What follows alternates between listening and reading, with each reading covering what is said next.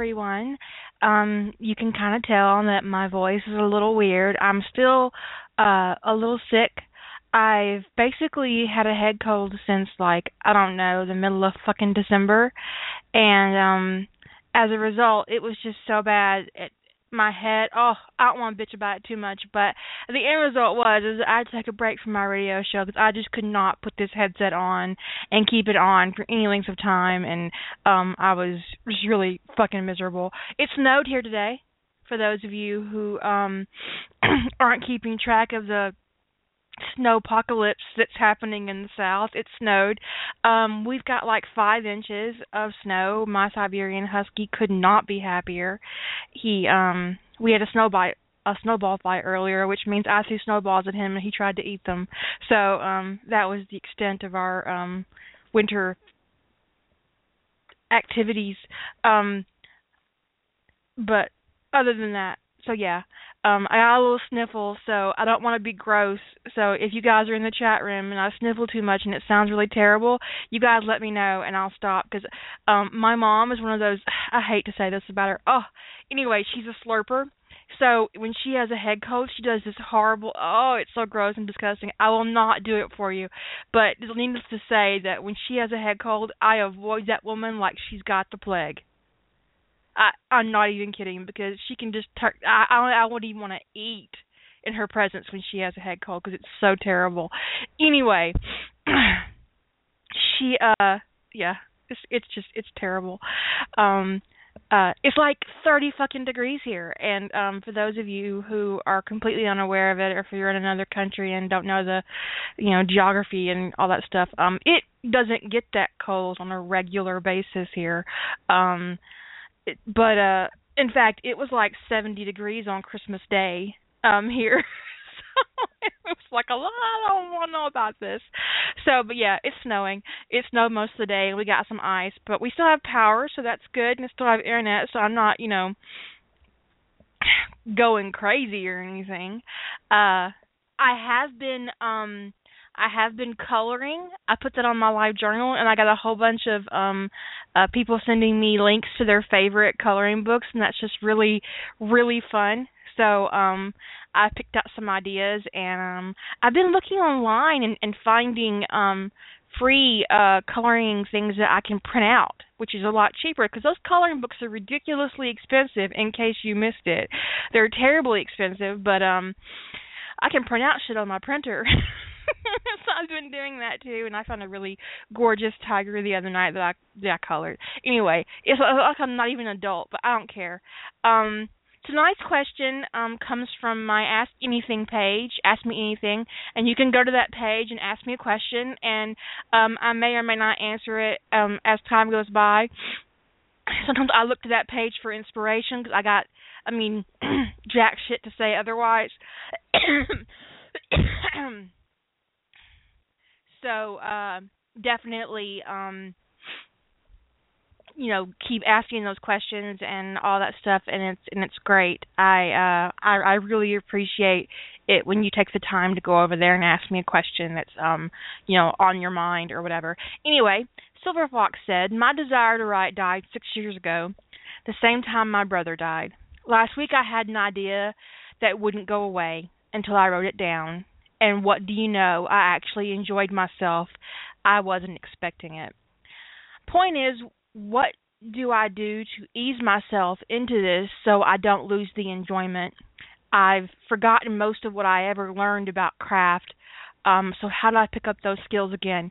You probably haven't forgotten.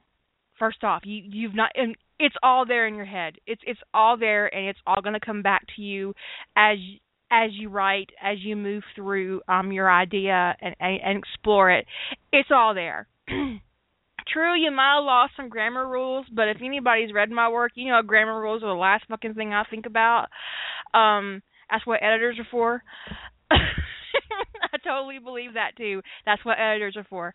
Uh, so, um, what I would say um, is first, I'm very sorry you lost your brother and lost your your um your drive as a writer at the same time i can understand you know sometimes stress and and grief j- just takes it out of you there are those of us who um actually dig deeper into their creativity when they're stressed out or when they're hurt or upset. And there are those of us who just cut off completely. You know, and and there's no really rhyme or reason to it. You, you don't know what's going to happen to you um until it does. I uh every single time I break a bone, which happens more often than than I think is reasonable, I churn out a hundred K of Harry Potter. I don't I got nothing. I I don't even I mean, it's ridiculous. I whatever. So but if other kinds of stress um just make me not want to speak to anybody and not want to read and and not want to write uh it's just you know it's just it really just depends on on how your brain and your body um handles stress and we all handle stress a little bit differently but what i would say is that um that you have to kind of shelter the writer that's inside you. And earlier today there was um a conversation that took place between me and a writer friend who's also stuck in her house because of the snow and um she called me and we were talking and um she said that in order to shelter herself cuz I told her about this question on my website that she likes to like build a bunker. And in that bunker she keeps all her ideas and um the writer that she is and in that bunker and no one sees her work until she's completely detached from it. She she takes her work and she keeps it and she hoards it. And she might hoard it for a year and not show anybody. And then when she finishes it she sets it aside and she's done with it for a little bit. And then she picks it back up and she does her second draft and by the time she gets to their second draft she is emotionally detached from this work. So if somebody hates it she doesn't give a fuck. Let me repeat that if someone hates what she wrote she doesn't give a fuck now, I'm not sure I could ever be that person, but I appreciate her fortitude. Um, I think that what you have to do is um, to shelter and protect yourself first. Um, a lot of writers, a lot of people will say, "Oh, put yourself out there." You know, you can't grow as a writer without criticism. You can't do this, this, and this without. No, fuck that. Fuck that. You don't ever have to expose yourself to anybody else. You never, ever, as long as you live, have to show the words that you wrote down to anyone unless you want to. If you don't think you can handle posting in fandom, then don't. If you want to post anonymously under a name that nobody knows in fandom and make a little count on AO3 that no one that is in no way connected to you. It isn't on your Facebook, it isn't on your website, it isn't in your email, and nobody knows it's you. You go right the fuck ahead and do that. Because that's you. That's your shit. And you can do with it or not do with it exactly what you want. To protect yourself and your creativity, you have to build a a structure that works for you. What works for me might not work for anybody else. Someone said today that I have a hardy personality. That's true enough. I do. I, you know what? I might. Okay, if someone says, "Oh, I hated this," I'll be like, oh, "Okay, fuck you." I mean, I don't like it that I hated it, but it isn't going to keep me up at night either. You know, do you, do you get what I mean? I mean, it's it's great to be told, "Oh, this was brilliant. I love this. Thanks." Move on I'm not going to dwell on that either. I don't dwell on either side of it because in the end, always in the end, whether no matter what the project is, no matter where it's going to end up going, no matter who's going to read it, I write for me. I write for me first, and foremost, and I will never do anything differently again.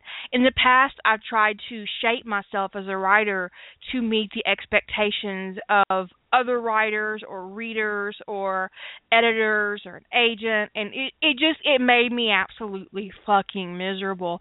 So I'm never going to do that again. And if that means eventually that my words get written down in a notebook and no one sees them, uh, that's fine because I don't write for anybody but me. And I think the best way to protect yourself and to insulate yourself as, as a writer is to please yourself first and never, ever invest your emotional worth in the opinion of somebody else. Don't put your heart in their hand because nine times out of ten they can't be trusted with it.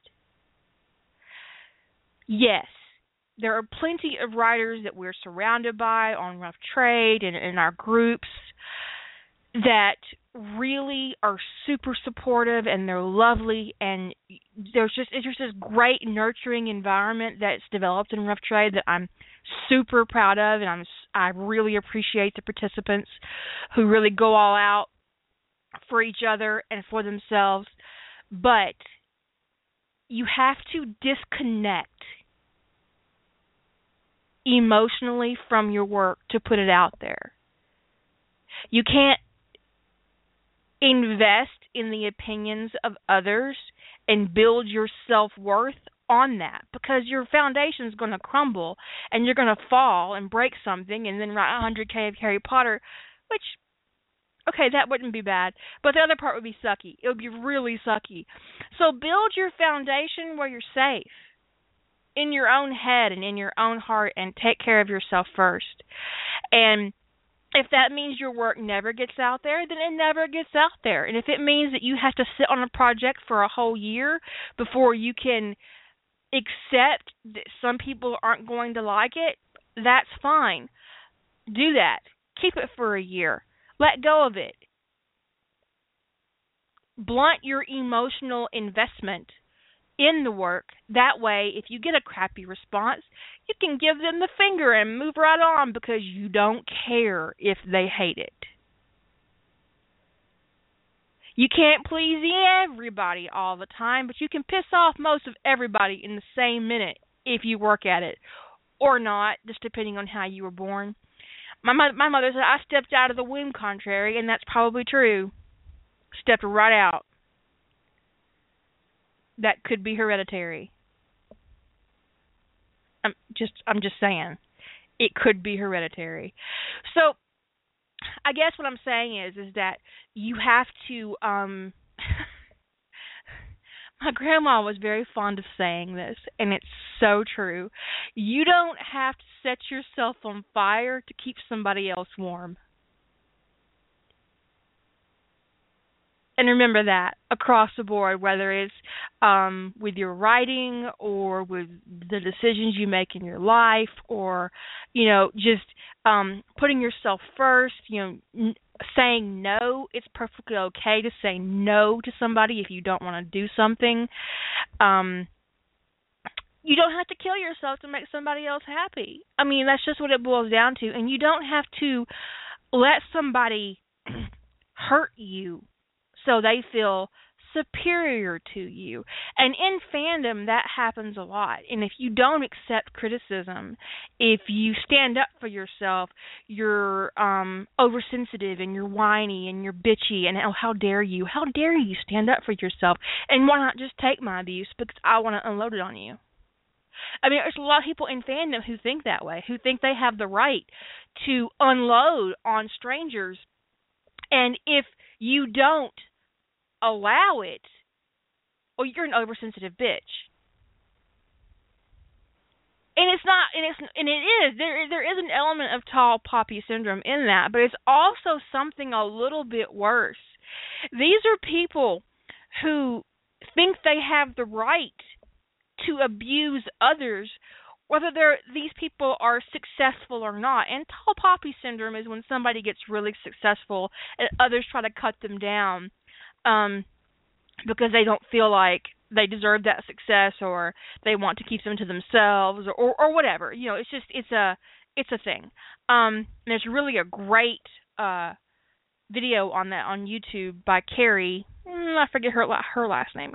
Carrie. Oh, look up Carrie and tall poppy syndrome, and it'll pop right up for you. Um, I think her YouTube channel is I'm up over my I'm way up I'm up past my bedtime or something like that. Great video. But it's also it, it comes down to this malicious desire to make other people miserable. Carrie Hope Fletcher, thank you, Azure. I appreciate that. The um YouTuber is Carrie Hope Fletcher, and she's she's beautiful and smart and really funny, and I really appreciate her videos, and she's great.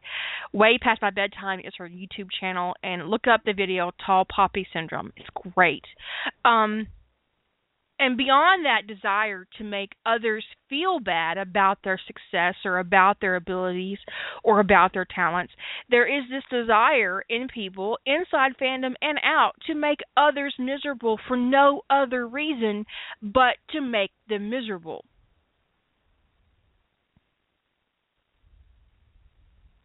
Oh no, that's interesting. Um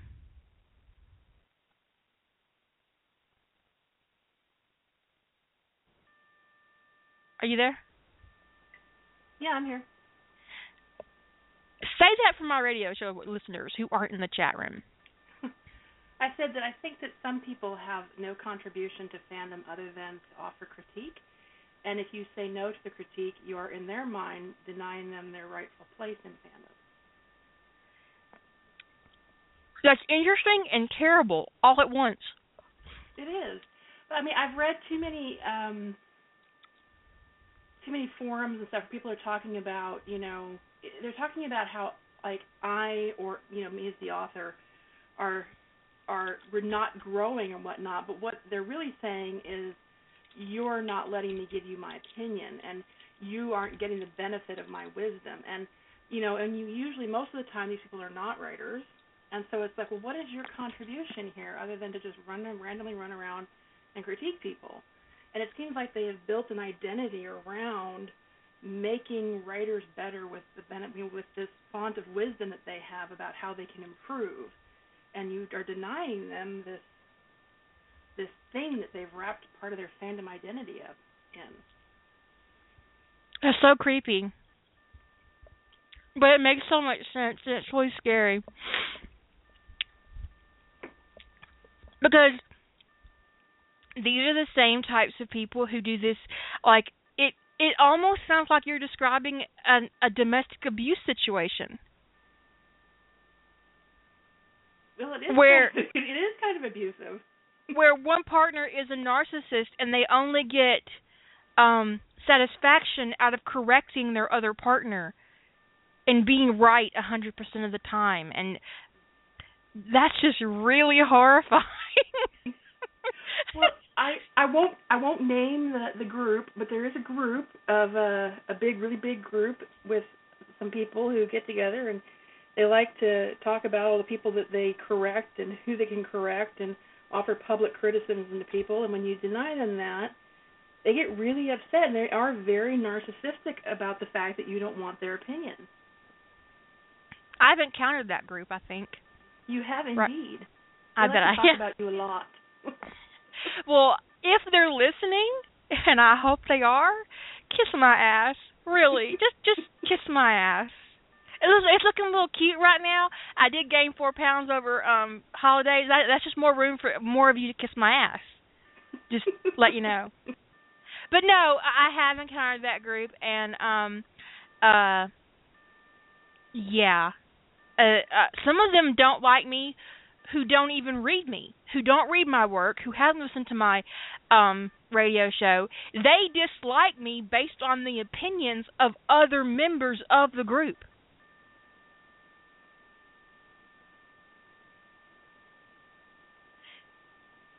And I bet they all vote for Donald Trump. You said no. Right, I that's said it. no. That, that's all you said. You said no. You said no. I don't want your opinion. How, what a horrible bitch I am. Mhm.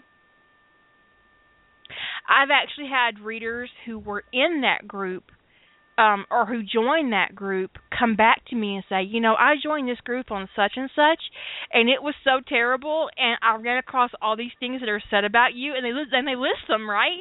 And then and it was so terrible I had to leave the group." And I'm like, "I'm I'm sorry. I what, what am I supposed to say?"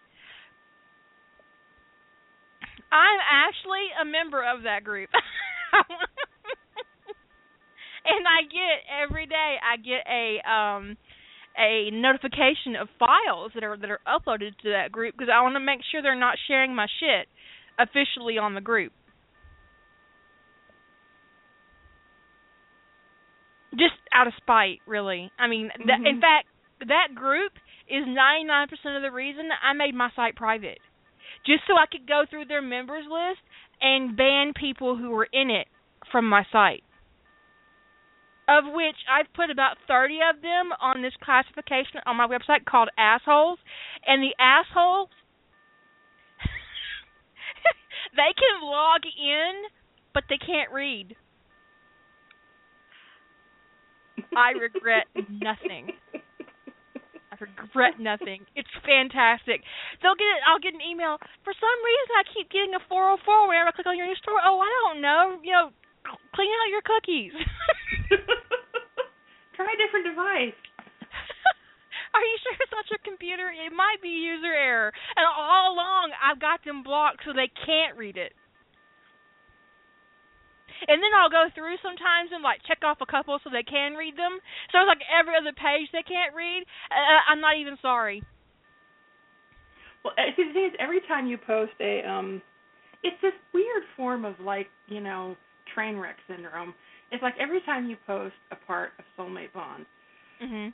I find myself sitting there for like I don't know an hour, and watching the messages go by, and is it, this is the same litany over and over again, where they say, well, I'm not going to read it because you know I'm not going to give her the satisfaction of reading her work. You know, all this, all kind of all this kind of chatter. And people, there's always the one or two newbies who somebody will come in and they'll they'll chime in with, you know, somebody says, well, so she said. Somebody actually said one day, I said, so she said she doesn't want your critique. So what? And then there was this outpouring of reasons why you should be obligated to accept their critique. I know, And it was it was at it was at that moment that I had the this is their sole contribution to fandom um thought and they don't like they can't deal with the fact that you are challenging their you know that you're saying I'm sorry your contribution is not welcome here. You can contribute as a reader, but you can't contribute as a critique critic as a critic because I don't allow them. Go away. and also, I don't think they're qualified. No. But more, but more, yeah. I mean, I yeah. Sometimes I go over there and I look too. I can't help myself. I look. I, I you know, come on. Um, and it's so, it's pitiful. I mean, it, gets to the point where I'm not. I, I'm not even insulted by the things they say. I just I pity them. I really hope they have a life outside of monitoring the site they're not going to read. Because if they're not reading it, then how the fuck do they know I've updated? Because I don't post anywhere but my own site. I don't post on LiveJournal. I post on my Twitter and my Facebook and my Tumblr. So if they're and, and my email list, of course, that, is automatic from my site. So if they're finding out about my updates, it's because they're either on my Facebook, they're stalking me on Twitter, they're stalking me on Tumblr, or they're part of my mailing list from my website. Mhm. And that's really fucking sad, dude. Anybody who And- watches you that much is a fan. Yeah. They're all fans. Every single one of them is a fan. Yeah. And they need to check their dick privilege at the door because I don't know how to say this without being rude, but every single one of them is a man. Yep.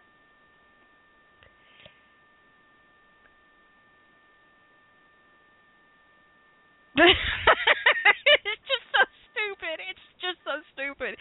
But see, the thing is, is I like I am perfectly capable of of dealing with this with some with a great deal of amusement. But there are plenty of people in fandom that assholes like this can absolutely destroy. And that part is not funny. No. It's just not funny at all. Because some people, especially, you know, somebody who's never been challenged in that way, has never had to fight for their work or for their, or for for uh, had to fight for what their boundaries are, who gets challenged by a group of overbearing people telling them, you know, you have to do it this way. Um, especially when somebody tells you that this is the way it is, this is the way fandom is, which it isn't even true because you know, I mean, I went through that in early days of fandom. We've talked about that a little bit. Is that Mhm. you know people told me this is the way it is, and I I didn't have a problem with my boundaries and stuff, but I was like, oh, well, if this is the way it is, this is the way it is. I I guess I better you know try to be a good fandom citizen and do it like everybody wants me to do it. And that's No. the time that I gave the Sentinel fan fandom my finger. because I got told that, oh, you can't do this, you can't do that. I can't believe you made Blair this way. Blah blah blah blah blah blah blah blah blah blah. And I'm like, you know what? For a hot minute, I was upset. I mean, I, I admit that I I was really upset. I even cried. I mean, L- L- Lady Holder can tell you that. And then, um, someone, and I'm not sure who it was, uh, to this day, sent me this email claiming to be a big name fan, and they flipped my bitch switch, and it never got turned back on, off. It has been on ever since. Um, because what? No, come on now, you can't tell me what to do with my own fucking hobby. What? yep. you dicks, you dick faces. I mean, just oh, it was just oh.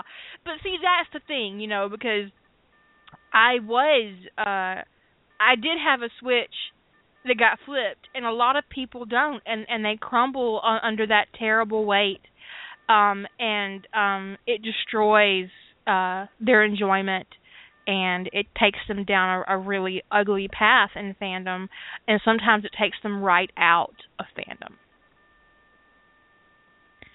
and then we lose somebody super talented in the Stargate fandom who trucks her ass over to NCIS and we never get her back. Do I have to say a name, people? I'm just saying that it was assholes just like this is the reason that we lost one of the biggest fans in fandom for Stargate to NCIS, and we're never getting her back. She she's never coming back to the Stargate fandom, and that is on people just like those assholes in. You know what? I'm gonna say it in Zara Azkaban in fucking Yahoo groups. It's their fault. It's people just like them who think they're entitled to dictate what one writer does, and when that writer doesn't do exactly what they want, they ju- they they mob them. And then we have someone super talented who wrote amazing Stargate fiction, truck her ass off to NCIS. And yes, I'm talking about Vance. She's never coming back to Stargate, and I don't blame her because of a bunch of assholes who couldn't keep their opinions to themselves and got outraged when no one appreciated their opinion. How dare somebody not appreciate your opinion? I'm a little mad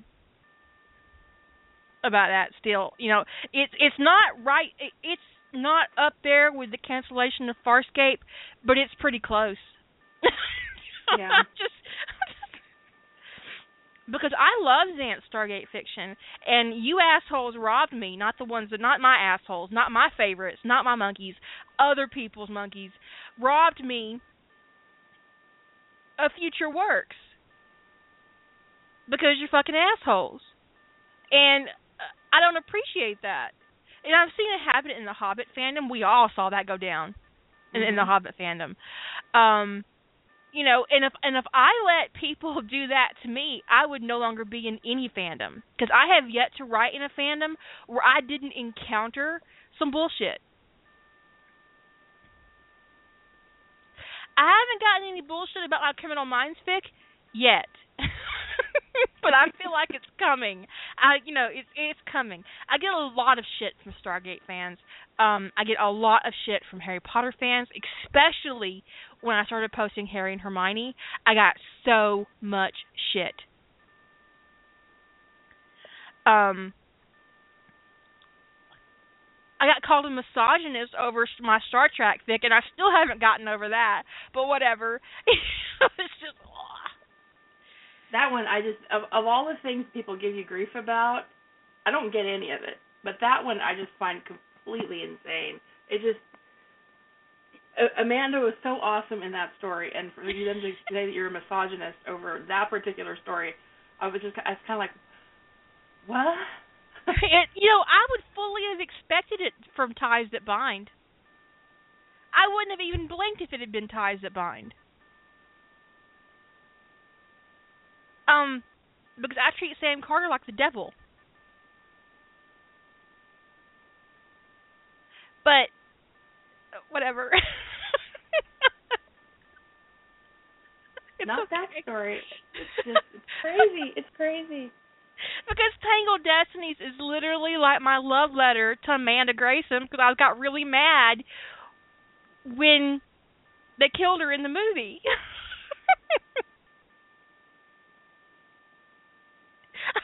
I don't whatever. so there's always going to be someone out there who's prepared and who even in some cases will gleefully give you grief. And if you think for a moment that you can't handle that, then don't give them the privilege of your words. Because they're not entitled. At all. Mm-hmm. We and don't Sometimes you sometimes you ignore the people, not ignore, but sometimes the people who are are um who really do right by you wind up suffering for the people who do wrong by you. And what I Mhm. mean by that is like, you know, I know that sometimes people send me like questions and stuff that are legitimate that uh they may not hear back from me for a month or six weeks or something. And it's because when I go in through periods of time where I feel like fandom's kind of beating me down, or when there's stuff going on in my life that is stressful, um, and I feel like it could start to affect my writing, and I know that I can't deal with life pressure as it is, and fandom pressure, and keep writing. I let fandom go into a folder, and I don't look at it. I mean, I really, Mhm. I don't touch it, and so the, I'm clearly avoiding the assholes, but the people who are being nice and supportive to me are also getting avoided as well. And that's unfortunate, but that's part of what you're talking about here is I've learned sometimes what I have to do to protect myself in order to be able to keep writing because the continuation of the writing process is more important to me than engaging with fandom.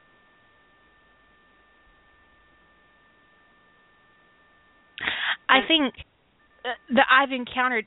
I want. This is something. This is really terrible.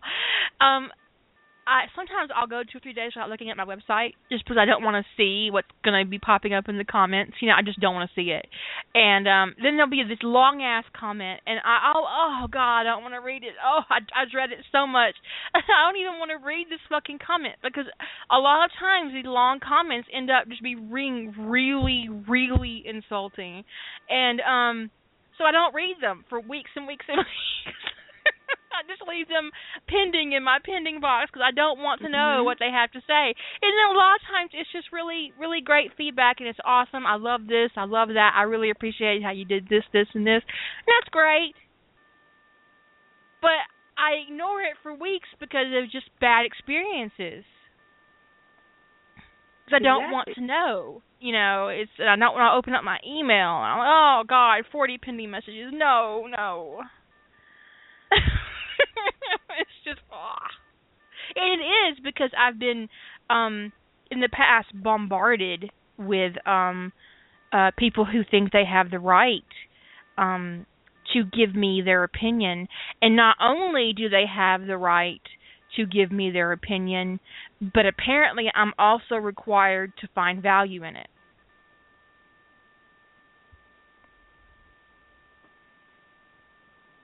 And when I don't, I'm an ungrateful bitch.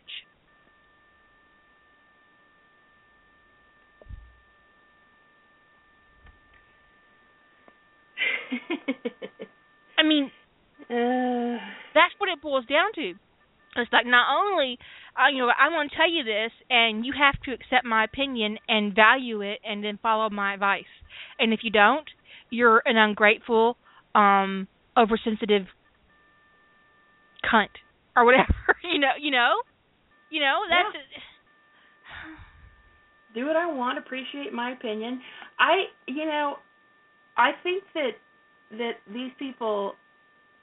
I tried to. I said, you know, can you imagine if somebody? I, I posted on Tumblr once. Can you imagine someone was poking you constantly about getting something done, or telling you how angry they were that you weren't doing it the way they wanted, or expressing their disappointment that you didn't do it the way they wanted? If it was nonstop about you varnishing your bookcase, would you ever get that bookcase varnished?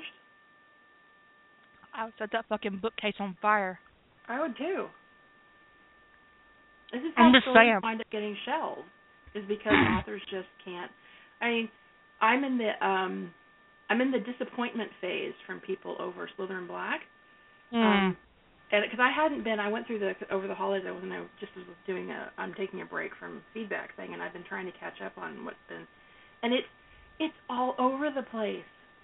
I mean, I have comments on NCIS Fix, and they're talking about Slytherin Black and how this was great, but it'll be great when you get back to that. And I'm like, what the fuck? Stop it. You just want to just double bird your monitor. you just I do. Both fingers. or I stick my tongue out it and I go, "Stop it! What the hell is this?" And it's just all of this like, it's there's nothing been aggressive lately, which is nice, but there's all this kind of oozing disappointment. It's like, oh, you know, it's like the disappointment just kind of oozed out all over my computer. We're so sad that there hasn't been more of this, and I just want to go, oh, shut up. That's what happened to the unsequel plot. I got one too many pokes about it, and if I could have taken it and set it on fire, I I would have. I haven't deleted it for those of you who are curious, but um I can't even look at it. I I tried to open it the other day and I opened the file and closed it immediately. I just I couldn't because I got email after email after email after email. I'm talking like over 300 emails in a period of 6 months. And the comments and um the pokes on Twitter, um the the the Facebook messages uh, It just never ends. It just never ends. no. No. I mean, this is why it, it, people don't. I- You, you tell people, but they think that, well, this doesn't mean me. But this is why the Emergence sequel is so stalled out, is because, um, I mean, I have quite a lot of quite a lot in that that is done, but it's just kind of sitting there waiting for me to go in and do a second edit on it because I just sort of, you know, a dragon pops up in my inbox and I go, oh, Oh no. stop it. I got pianoed the other day. I was like, "Oh, fuck you." So people are very, very nice about it, but it's still, you know, are you working on the sequel still? Nope, I've abandoned it. Leave me alone. You know. I told someone the other day that um I wasn't updating Harry Potter and the Soulmate Bond to 2025.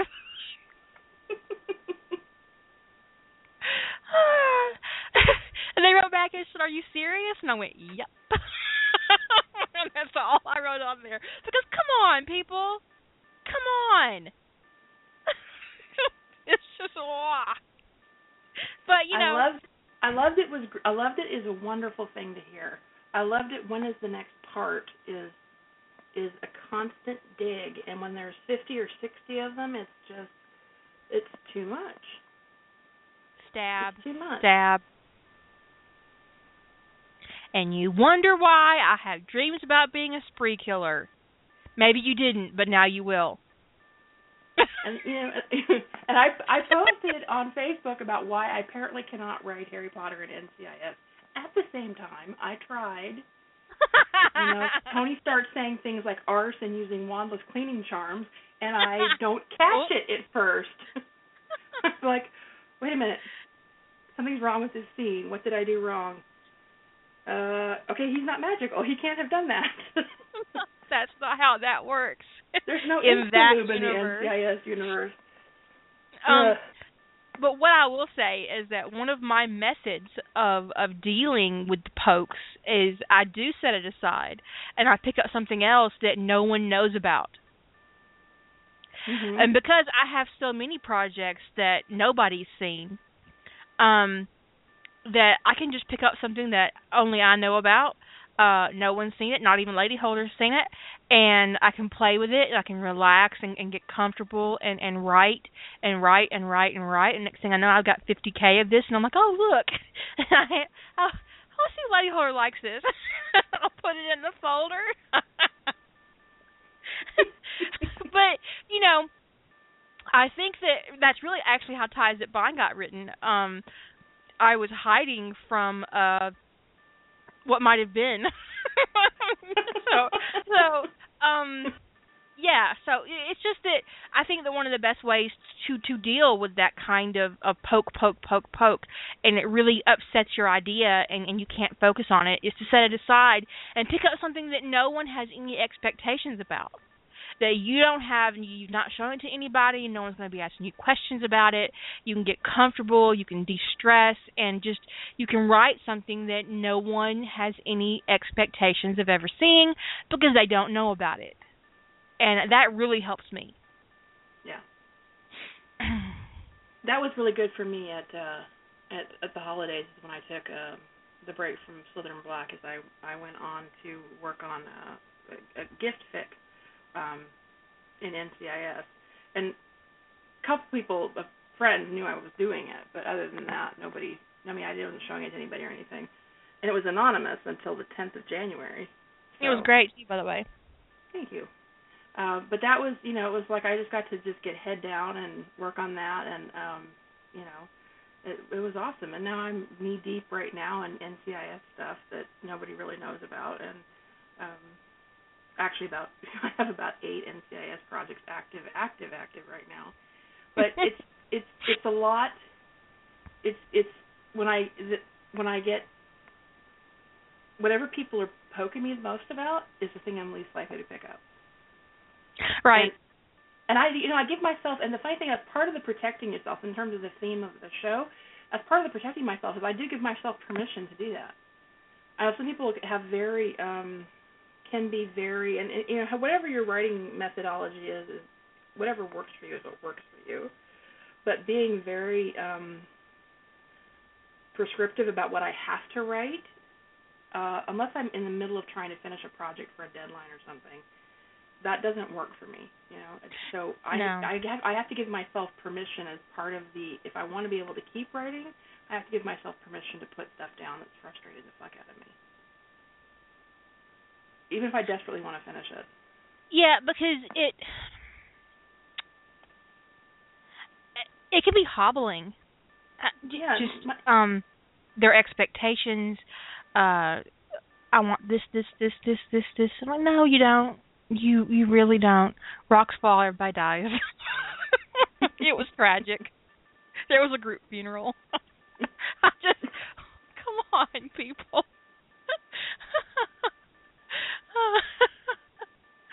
uh, because right, Sybil said something in the chat room I think is really interesting. Is that's why I don't ask about stories I love. I don't want to make a writer give it up. I don't want to be the dickhead. Dickhead. yeah. yeah.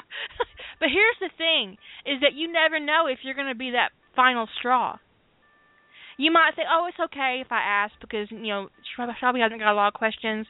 But you you never know if you're one of 50 emails that she opens that day and you are the final straw. So it's best just not to be a straw at all. really. I mean, you know, because come on. But really, in all honesty, the most frustrating thing I can ever encounter is that I publish something and then I get an immediate more. Mm-hmm. Particularly if it's spelled M O A R. That's just even more frustrating, right? But either way, it's terrible. Yeah, it's it's like, come on, can we take five seconds to acknowledge that you know you don't even have to acknowledge. You could say nothing but you know, a moment of silence for the fact that that this was completed. I also have this thing, and, and you probably have it too, because you um you do write in multiple fandoms, and you have a big following in NCIS, and um a big following in Harry Potter because it's Slytherin Black. Uh, when I announced that this year I'll be focusing on season two of Sentinels of Atlantis. I got so many emails from the Harry Potter fandom mourning how long they'd have to wait for the next season of Harry Potter and the Soulmate Bond. Without any sort of consideration for how long the Stargate fans have been waiting for season two of Sentinels of Atlantis. Now, it's one thing I will say about my Stargate readers: they don't bitch at me about what I'm not giving them. They thank me for what they get, and a lot of them get tired of waiting for Stargate, so they come read my Harry Potter stuff. I have broken many a cherry on the Harry Potter front because they got tired of waiting. Yeah, Harry Potter readers are a little bit more um Entitled? mm, I don't know if it's because there's so many more of them, or if it's the fandom culture for that fandom, or uh I, I don't know what it is, but I mean they're a lot more um uh aggressive about the entitlement from what I've seen than the um because even my other two, I have an unfinished H Harry Potter and then the H Harry Potter I did like I don't know a year ago. Um, that that one's finished, but the the request for sequels can be really aggressive. Where people And- like tell me exactly what to write. And you can't even like blame youth because used to you could say, "Oh, well, you know, Harry Potter's full of young people." Not anymore. They've grown up. They, They grew to. up. The base for the Harry Potter fandom is grown up. They're adults, and they still act like children. Quit channeling when you started reading the books and.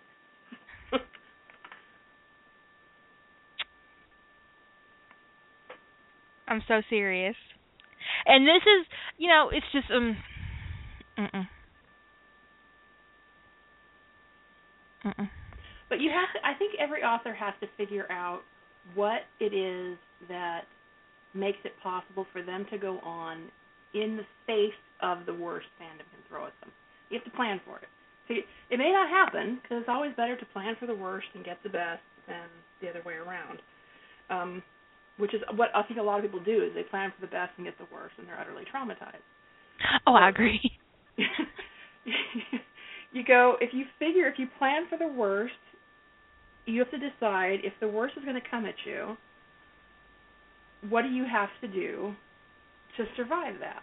And you know, I have all of my little strategies of sometimes I have to take a feedback break where I don't look at feedback positive or negative, and there's no way to know if it's positive or negative because I'm not looking at it. Um, I just don't want to know. just turn the blind eye to that shit. Someone actually wrote me positive, wrote me a private email and said, because they happened to have my email, and said, I sent you this really nice feedback, but I never heard back from you. And I said, Oh, I'm not reading. I said, Well, can't you read the good stuff? And I was like, You explain to me how that works. but yeah, so I have I have those moments, and then I have times when I just, you know, I have to check out of writing certain things. Uh, I have to put certain projects down to protect my emotional health uh, because they're not good for me at certain times, um, based upon how I'm feeling. If like if I'm doing a, um, you know, if I'm having an, you know, an issue, and sometimes if you're having like an issue with, let's say, a struggling with a betrayal or something in your life, or a, a you know something like that, you could find it very therapeutic to write a story where betrayal features and deal with it, or it could be really damaging to you to be writing in like a you know in in in that kind of thing. So I have to be very careful about sometimes about that kind of thing. I'm usually not too um sensitive about that stuff, but every once in a while I just like, you know, life throws circumstances at me and I just can't write certain kinds of things like um you know, like right after death in the family, I couldn't, you know, deal with writing um somebody experiencing a great loss in the story because I was I could have channeled that emotion, but I didn't want to. But that- I like it's very was- personal. It's, it's Yeah. very it becomes deeply personal, and sometimes you just can't share that kind of writing. You know, I have Mhm. plenty of writing that I absolutely cannot share because it is so deeply personal. It's like look, looks like looking directly into my soul or something. I don't know. I can't even really explain it. But I would like to talk about one thing you said there earlier about um not giving a response to a comment that had been left. Um about a month ago, I got an email from this person who was pretty new to my site and didn't um um obviously didn't realize that I didn't comment on every comment that I got. Uh, she'd made several comments and I hadn't commented on them and um she sent me a pissy email um through my comment form about it and I responded with this. Not counting my own comments, I've got 19,000 comments on my website. I don't have time to respond to comments. Not even with just a thank you. Because that's ridiculous. I mean, come on, people and I I see those people on LiveJournal or whatever who respond to, or on AO3 who respond to every single comment they get. I'm thinking, are you serious? Why is that a thing? Well, there's also the people who complain when you don't. I mean, I've seen posts in, you know, on Facebook and on Tumblr and stuff, people saying, you know, it's so rude of authors that I take the time out of my day to leave them a, a polite comment um, and they can't be bothered to say thank you. And it's not, you know, these are not equal things. And I know I've mentioned this before, but they are not equal. When I write a 210,000 words, that is not equal to your 50,000, I mean 50 word thank you. Those two things do not line up. no, they don't. No, they really, really don't. Especially when there's a hundred of them back to back. Yeah, and it's not you know and also you know i i i love every single positive comment that i read. Eventually i do read them all. I appreciate every single one of them. There are days when there i mean it's honestly the truth. There are days that sometimes the right comment at the right time said you know what? I'm going to sit down and work on this project. But conversely there's also the days that the right pro- wrong comment at the wrong time has the same effect. I'm not going to work on this project. And i try not to let my writing be that dependent upon what is coming through my email. But sometimes people just piss you off. But sometimes people can also lift you up. Yeah. But I don't have time if I because at one time at one point I tried I was gonna just spend some time trying to catch up on feedback on one story, one story, and say just thank you or appreciate this or whatever. Two and a half hours later, I wasn't done with that one story. Right. That's two like, hours you could have spent writing. Writing. Or doing yeah. your nails. you know, whatever you fucking wanted to do at that time was wasted saying thank you. And it's like I really do appreciate it, but you realize the only compensation that fan fiction writers get is the feedback, the positive feedback. That's the only compensation they get. So it's not a hostage situation. I'm not writing for feedback, so it's not like if there's a compulsory payment thing.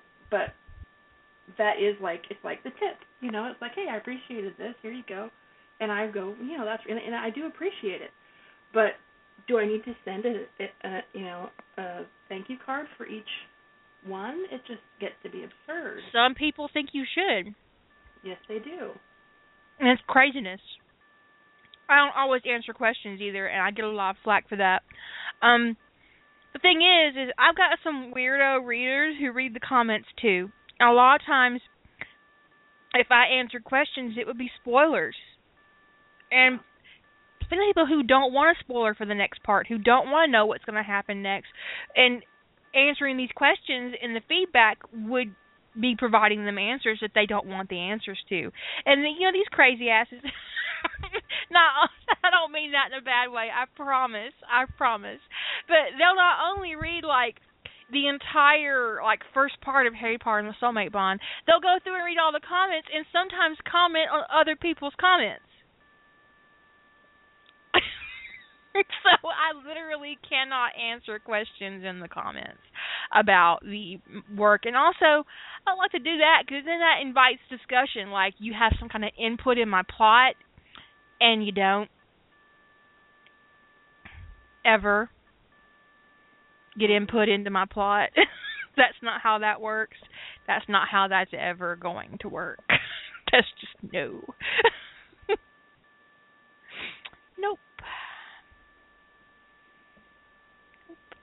I don't even know what to say about that. It's just so crazy. Um and um yeah. I don't have time to respond to 19,000 comments with a thank you. Because if I did, next year I'd be writing part two of Harry Potter and the Soulmate Bond because I'd have spent all this fucking time answering thank you. and that's just on my website. It doesn't count Facebook. It doesn't count um, Twitter, um, or my email or Live Journal. It's just literally just my website. So, um, I'm not trying to brag when I when I say that number. I'm just telling you that's that's a huge burden to ask of anybody to you know. That's just ridiculous.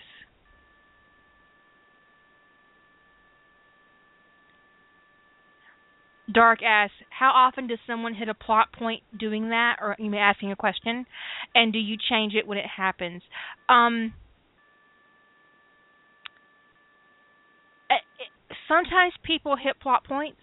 Um, there was this whole thing when um, I was writing um, what might have been, and Jimmy's identity was a secret, and people would guess, and I would edit out their guess with little stars, so that people wouldn't be spoiled when they guessed right. But I also edited stars when they guessed wrong, so the person who guessed would never know if I was if they had guessed correctly or not. and I never answered whether or not they got it right or not. Um and um so yes that happened and, and no I didn't change his identity based on people's guesses but there have been times especially um when um sometimes when someone hits one of your plot points before you get there you feel it's very intrusive and it's like do i change this because are they going to try to take credit for my idea because they guessed? Are they going to come back and say oh you should have given me credit for this is that weird no no i have i have those same moments because people have sometimes usually i ignore it but sometimes it depends upon the tone in which it comes com, comes to me is like sometimes people are just like, oh, this could happen or this could happen or wouldn't it be awesome if this happened? And I have that thought of like, are they going to think that because this is the way it's going, are they going to think that, um, um, you know, if, so like one person, one person guessed um, the uh, whole ascended storyline in Emergence, um, mm-hmm. and I was like, are they going to think that I went that direction because of their guests? And I I had this whole back and forth about it. But then I was like, you know, this was always the way this story was going, and I'm not changing anything because it's one person. But I did change something in um Journey Home at one point. I don't remember what plot point it was. It was something minor, but it was because someone told me to do it. and I hate that shit. I hate I it. I changed a pairing because someone told me to do it. Cause I don't. I will. I will, you know, I'll have the discussion. If somebody if somebody came to me and said, "Hey, was this my idea?" I'll be like, "No, the story's always going this way. You just made a good guess." But if somebody says, "Hey, you should do this," I just I will go right to the story and I will fucking change it because the complete fucking 180. Having, having you think and you don't got to tell me what to do. No. just boom. I went. I went. I I did a 180 on the story and changed pairing, and I was just like, "Fuck that. Nope." that, that's not how that's going to go. you are not telling me what to do. Thank you very much. Lady Holder probably did see that happen. Yes, that's true. Um, the only thing that gets my back up more than that is when somebody chastises me. I, for some reason, there's something about somebody taking me to task over something, and you can just see them wagging their finger at me. You know, I'm like, you just want to reach out, just, grab their finger, and fucking break it off their hand. It's like my brain slides forward in my head and starts to vibrate. I can't think rationally anymore. Toaster Pop, oh, Sybil wants to know, can I ask which pairing it was? You absolutely can. It was, um, okay, in what might have been, um, Matt ends up with Cameron. So when I started writing Ties That Bind, um, someone commented that they were really looking forward to the Matt Cameron pairing in Ties That Bind. And I went, well, fuck that shit. And it ended up being Matt Evan. because it pissed me off that they made an assumption, and it actually was going to be Matt Cameron. Cameron was going to go to Atlantis for Matt, um, and I just uh, uh, no, it just it just totally flew all over me, and I was like, nope, Not happening.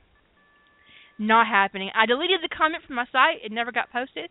And I went through and fucking like I'd actually written a lot of Ties That Bind.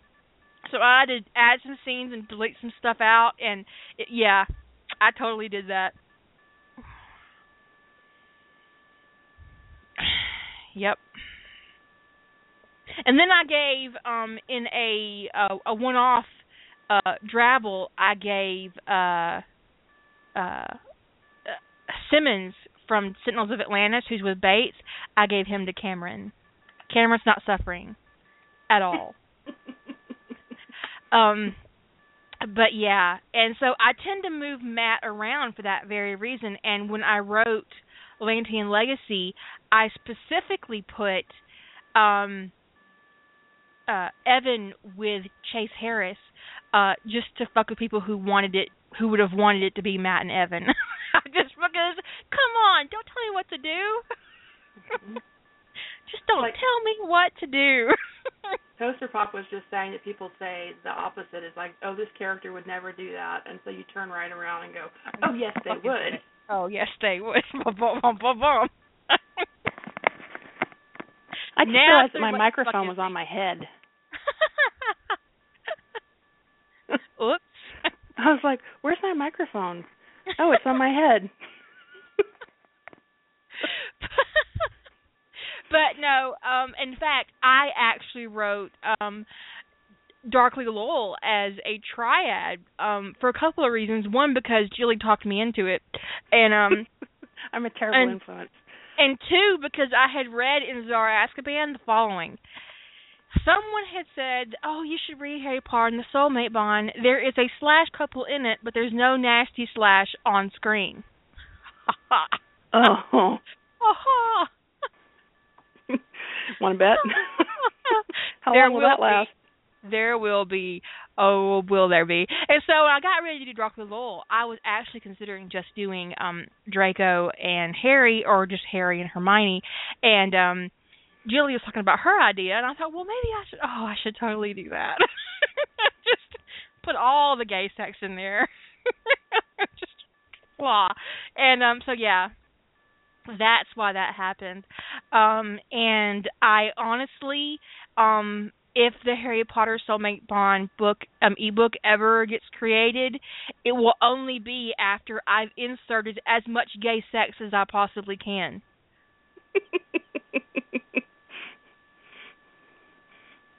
I'm going to do a whole serious subplot and insert it into the fucking ebook.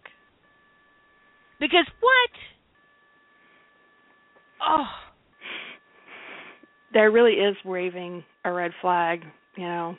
It's just right. like it's just like asking for it. It's just oh, just asking for it. Well, it's just like when somebody says, "Oh, uh, and there's three characters that uh three characters I write um that people always have this, especially Jack. Um oh Jim wouldn't bottom. Oh Jack wouldn't bottom. Oh Gibbs wouldn't bottom. It's like, "Oh. Oh, yeah. He is tomorrow." Next chapter. Guess what's happening with that? I hate that. I hate that. Um Lynn trying to tell me who's going to be the bottom. Fuck that. I think I actually I think the warnings on my site actually say you'd better off assuming everyone's taking it up the ass than that one person won't. That's right. We have a magical butt sex mystery tour. That's right. We certainly do. Um because come on, people. I don't care. It don't make me fuck up all your great expectations because I will. I'll roll up in your fandom and have Gibbs bent over a desk before you know it.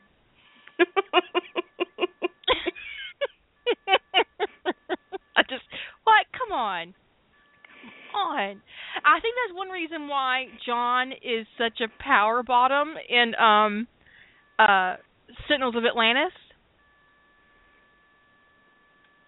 Because he was on top a lot in what might have been and the first time that I um had him on bottom in Sentinels of Atlantis, I got four or five emails saying they just didn't understand why I would do that. So I immediately did it as often as possible throughout the rest of the season.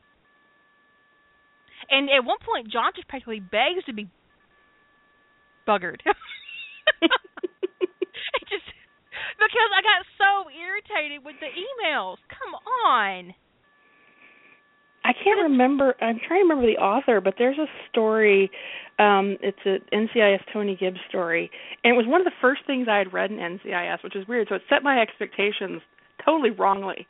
Where Gibbs, not only is he like may he so he's very bossy about it, but he's uh like he's total, total got the total power bottom thing going on, but he totally loves rough anal sex. And mm-hmm. when he wants it, he wants it. Doesn't matter if it's the parking garage at NCIS or not. He has it now. and it's need like, this link. it's like you were gonna. It's, it's like he'd be like Tony. Like you were gonna crawl into the back seat of this car and you're gonna fuck me and you're gonna do it right now. this is one of the first things I read in the fandom, and I was like, Hell Whoa. yeah! wow, this fandom is really enlightened. Thank you, NC. Oh fuck. But I get a little further and I was like, oh come on. You know what that is? It's the, um, it was an uh, um, all those assholes that were in the Sentinel fandom moved to NCIS. I will find it, Toaster Pop. I want to read the story too. We all want to read it. Um, so I'll put out a Twitter link when um she gives me the link, and we'll make sure we all get it, Minion headquarters or whatever. Um, but uh, no, I mean yeah, I have been totally known to plot and write out of spite. I um yeah, I mean, I just I do. I mean, because what? No, you don't tell me what I can fucking do. I'm gonna fucking own. And you know what? John's gonna be on bottom. He's gonna fucking love it. I'm gonna own that shit. because whatever. And I got news for you. When I do finish my NCIS story, Gibbs is definitely going to have taken it at least twice in that story. At least twice. I'm just saying. Maybe three times. Or, you know, there's this weirdness in the Inception fandom. Um about rimming. Weirdness? Well, it, and it's and it's Tom Hardy's fault. I want to tell you why. That man's mouth. There's something with that man's mouth that makes everybody write rimming. You can't really open a a, a fic in Inception that has sex in it where Eames isn't eating somebody's ass. I mean, it's just like, what is that? I mean, it's just like insane. So there's these little things that um that always end up in in fics, and um I read one where um Arthur was the top, and I was, and I had read so many where he was the bottom. I was actually startled. I was like, oh, because I had been conditioned to, you know, and it was. Then I realized I had been conditioned, and I got really pissed off. so I went around looking for stories where Arthur was the top, just to get my head, you know, re-situated. But you know, it's just a weirdness because yeah. But when I wrote Sentinel, I put Blair on bottom. I, and I think that's because I had been um sort of incepted. I didn't make him um weak or female or you know you know what I mean. Um, but I did put him on bottom without even thinking about it.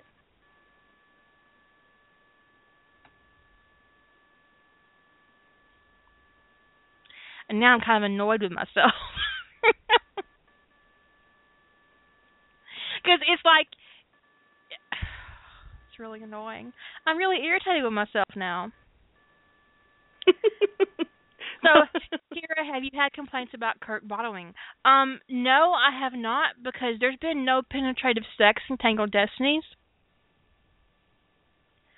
Um, there was a hint that it might go in that direction, and that that um And the fact of the matter is because the way I have structured Tangled Destinies and the way um I've kind of plotted uh, Spock's development into adulthood um and how I've um talked about his biology um their first penetrative sex act Jim will be on bottom because uh biologically speaking Spock's not ready to receive.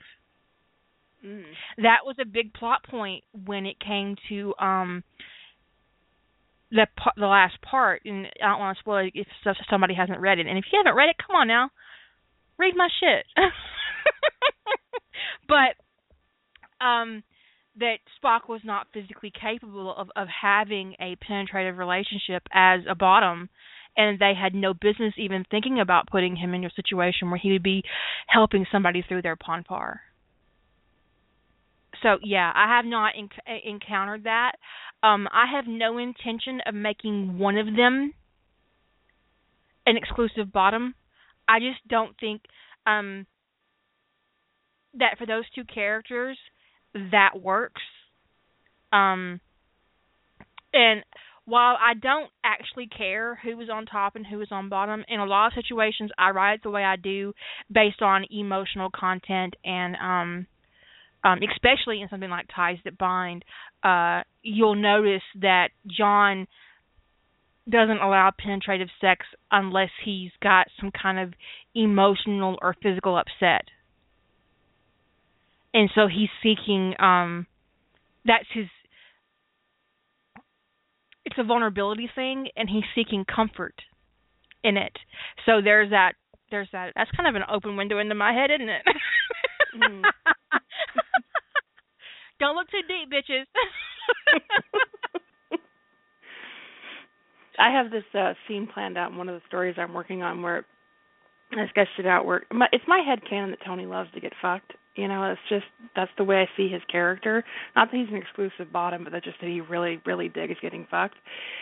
And so I have this I um, with your moment. head canon. It, it, yeah, that works in my head too. but there's this moment where Gibbs tells him he's gonna have to stop being so selfish.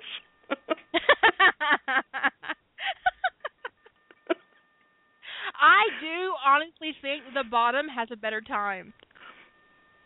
But and that could be because I'm a woman and obviously and um from a female perspective penetration is really fucking fantastic. So I don't know why anybody would be want to be on top.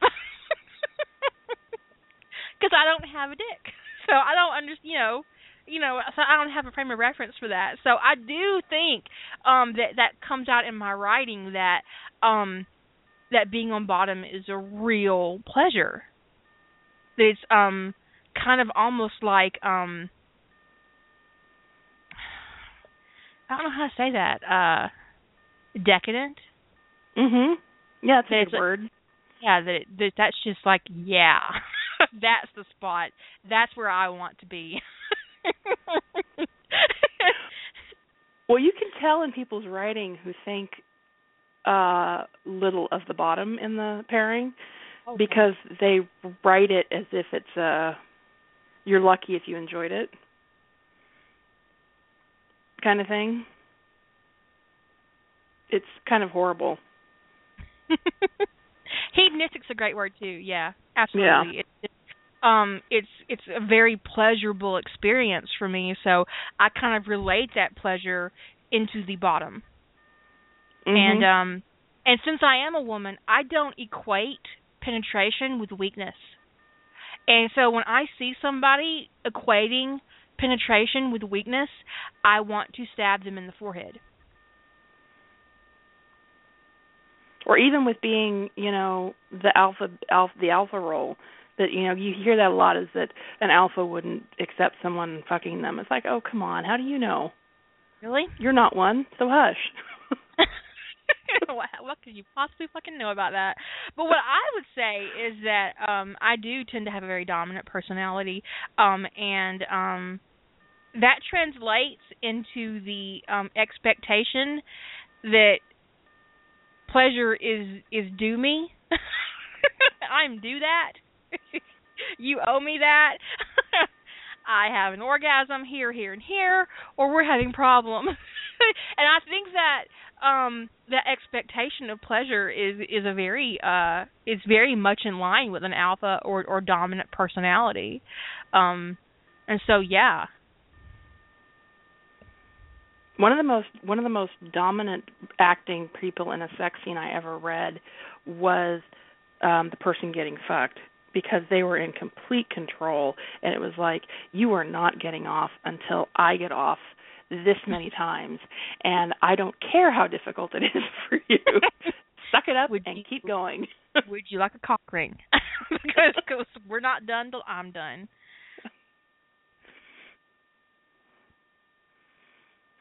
Someone told me that Harry Potter, so I've decided I'm going to have Draco bending him over every surface in the.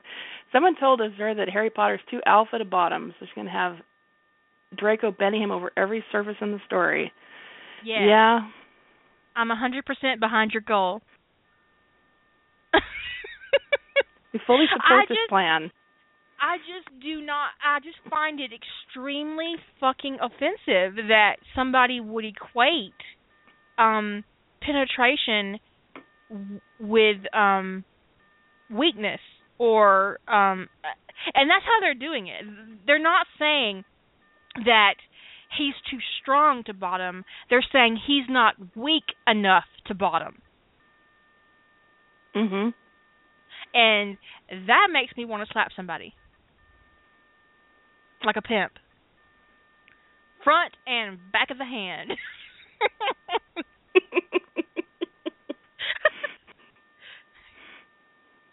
Come on now. Come on. That's just like really? Because don't we live in a society already? And you know, it would be different and it would be still offensive if this was male writers doing this, but we all know it's not. no. These are women equating weakness with being fucked.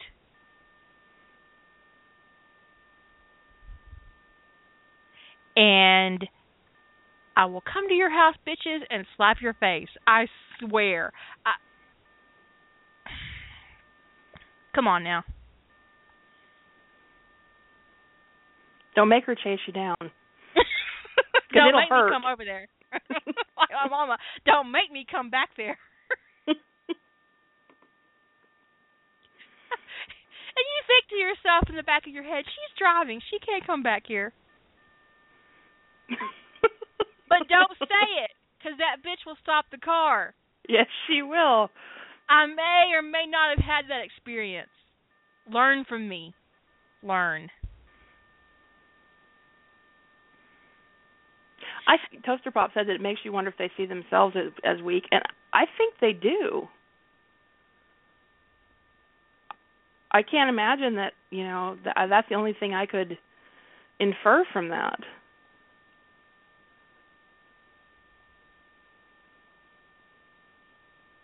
Good sex is empowering, and um, being able to, you know, offer your partner pleasure is empowering, and having control over that pleasure is extremely empowering.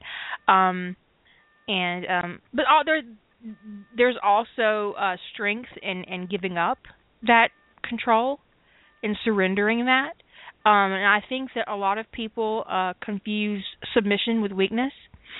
Um, as much as they confuse bottoming with submission, um, and they're not, they don't equal. I promise you, they do not equal. They never will equal.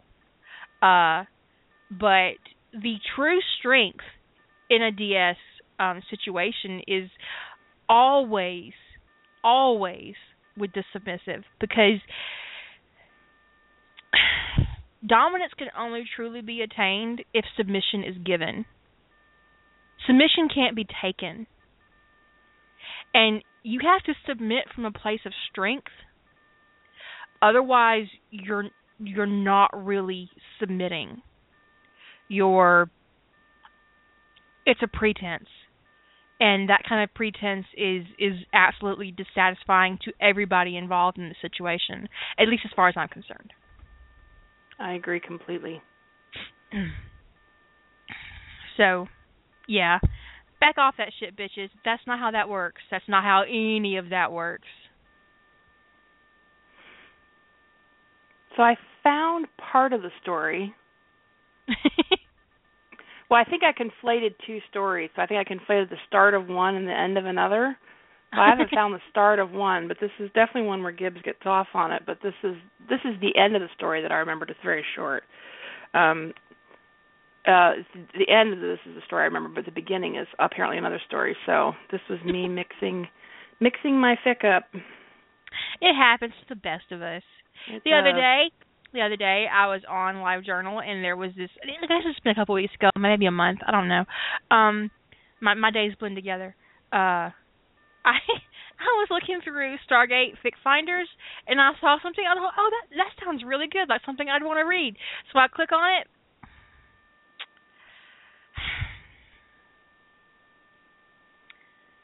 It was my story. they were looking for my shit.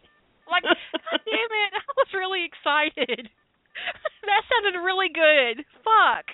I was so mad. Oh, I was so mad. I'm just saying, it was just really disappointing to to click on it and to realize it was my own shit. I was like, well, that's not what that's not how I would have summarized my fic at all. Obviously. And I'm like, really? But sometimes somebody gets something out of your story that you do not get, and they pick up something or a particular scene that means absolutely nothing to you, but it sticks out in their head like a fucking strobe light. And you're like, really? I wrote that? You have to go click on it and find the scene they're talking about. You're like, oh, okay, that really did happen. I totally forgot about that. But it's like their favorite part.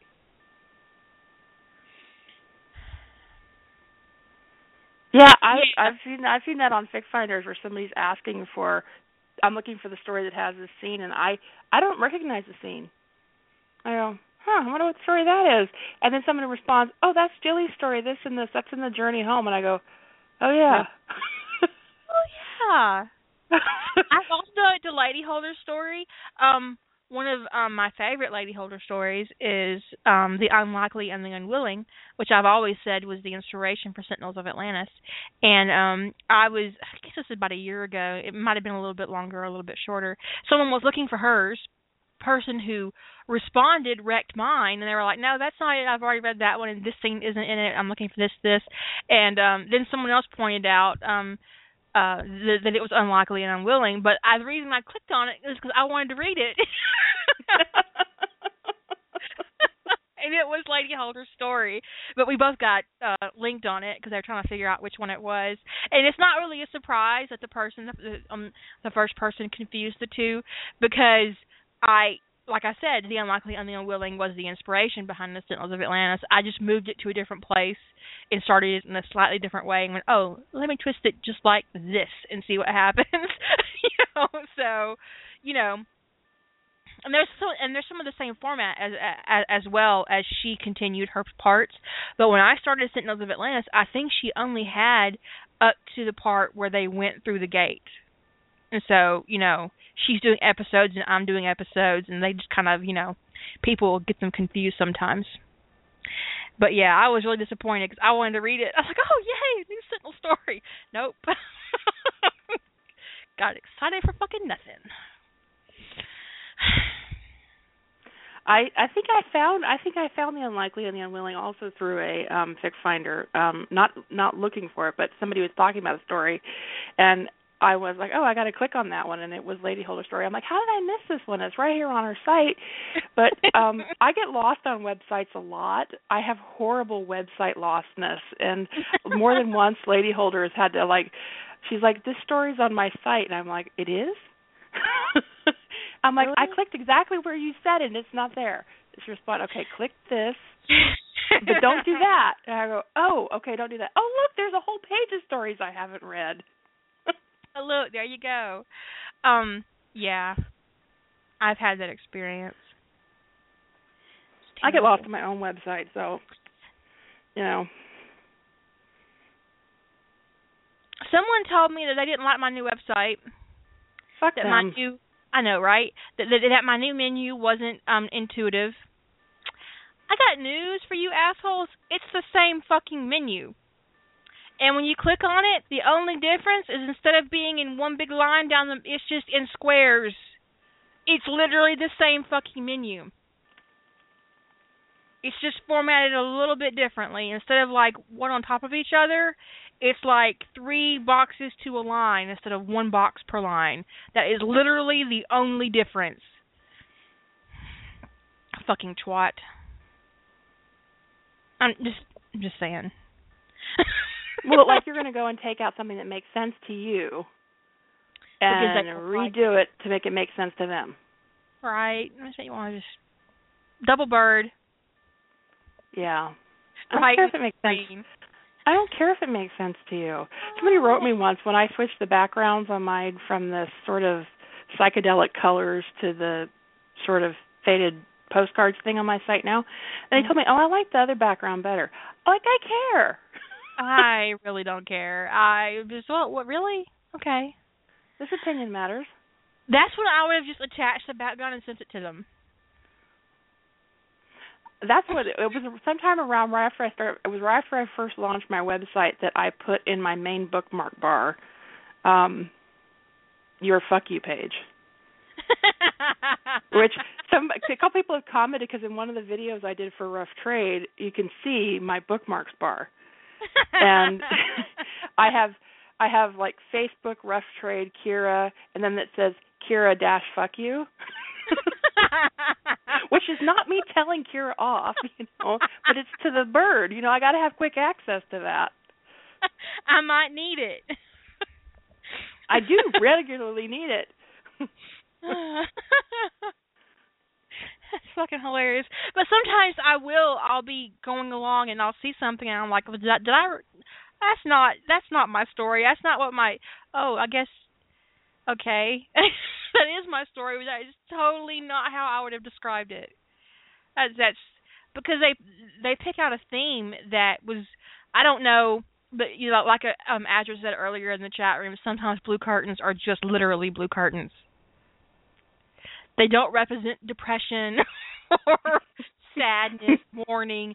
They're just literally fucking blue curtains. okay? Mhm. I I do forget my fix sometimes. Um especially some of the shorter ones. I'll go I'll go and unfortunately I have never had the experience at least not in this fandom iteration where I have posted and asked somebody to help me find a fic that turned out to be mine, but it got close. I was like, I cannot remember. I know the story had this and this and this and this and this. And what story is that? Um I go, Oh wait a minute. oh wait, that's mine. Oh shit. I have never done it, but I did come close. I was um I was looking for a story that that had this um scene in it where Rodney and John kept dying over and over and over again. I kept looking, I kept looking, and then I realized it was my own. I didn't actually post anywhere to look for it, but I I did I did spend about an hour looking for it before I realized it was my own work. Mm. Mine was the story where I was like I I know that there actually I did ask one of my friends and she um I figured it out before she got back to me, but she was laughing her ass off at me. I'm like, I know there's this story. I'm like, I know there's a story where Severus is is Harry's real father, and they're in a hospital, and Harry's like four, and he's under the hospital bed, and he won't come out. And Severus sits on the ground and talks to him. And what is this story? and I was like, I know this story from somewhere. Mhm. Oh, whose story could that be? I wonder.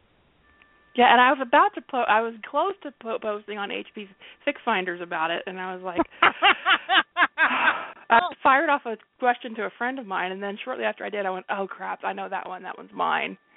Bless your heart. Oh, I'm such a ding dong.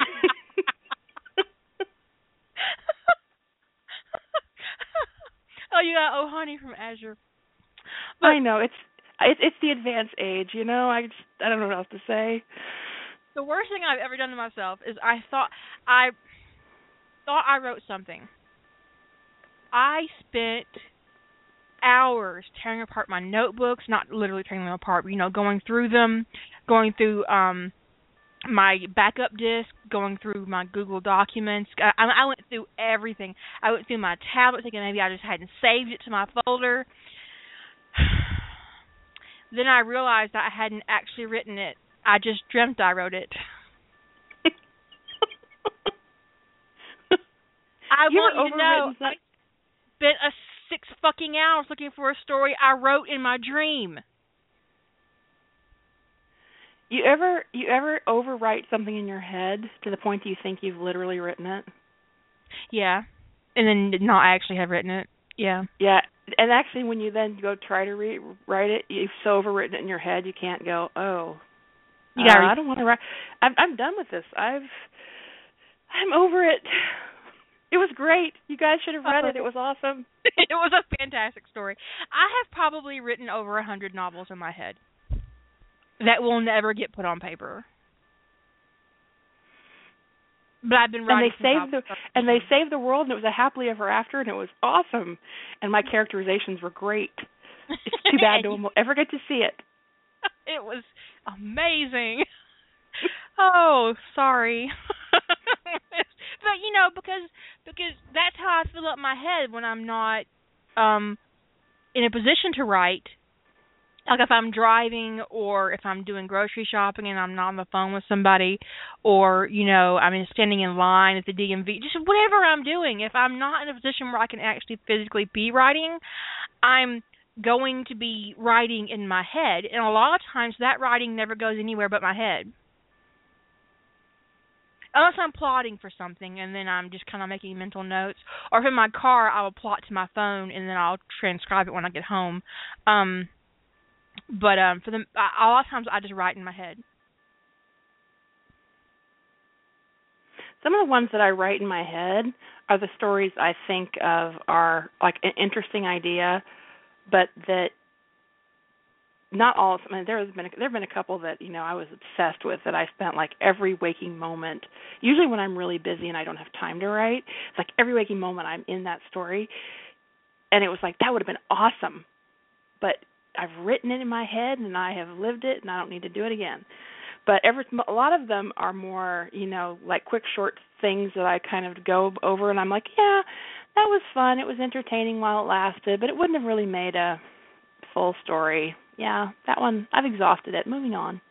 And then sometimes those things end up in your work in in, in, in different ways. Like i Yeah. have sometimes um okay. Sometimes the sex i write originally might have been something I masturbated to in my head. I'm just saying.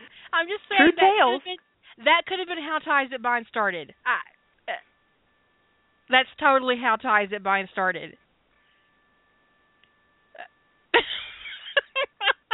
that's the to- yeah, that's that's just totally how Ties That Bind started. Um, because sometimes that's just you know when you're a writer, that shit just kind of is in your head, and if it's in your head, you might as well use it to get off.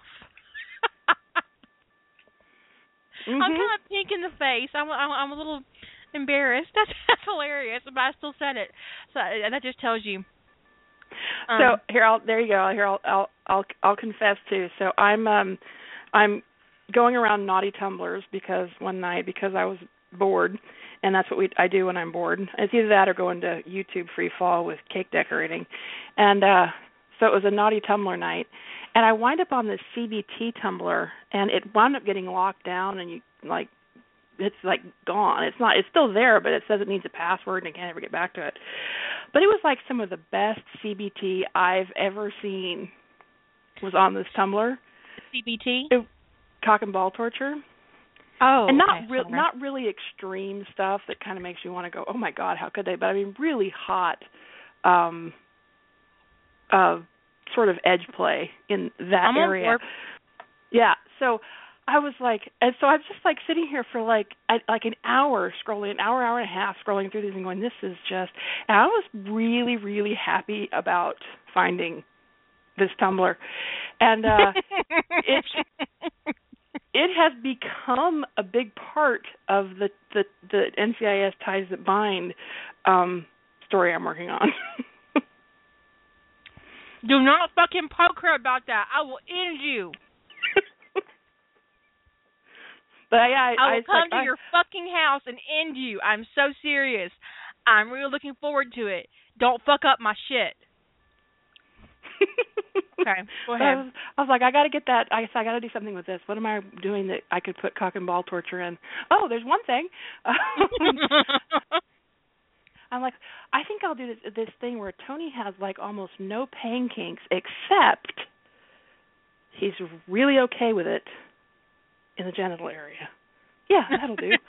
That'll do. That'll do nicely.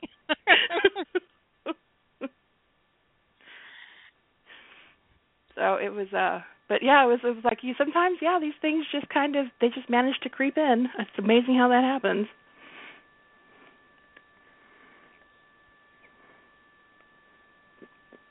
I regret nothing. Nope.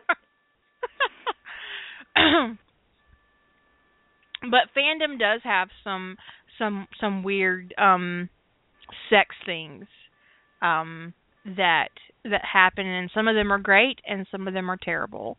Uh I will never in a million years understand the Chan. no I don't I don't get it. I don't under and maybe it's because from the place from which I write sex. Because I do tend to write sex that turns me on. And I like to read sex that turns me on. So the idea of somebody writing Chan or pedophilia for those of you who don't know what Chan is, um really freaks me the fuck out. mhm yeah i had this weird conversation with somebody about um underage and stories and i was talking about you know the, why would you want to read that sex? I mean it's creepy that that you know turns you on sort of thing. And she said well it doesn't. I'm like it doesn't turn you on. Well then why are you reading it? And she says well i just sort of it's you know it's just sort of part of the story. No.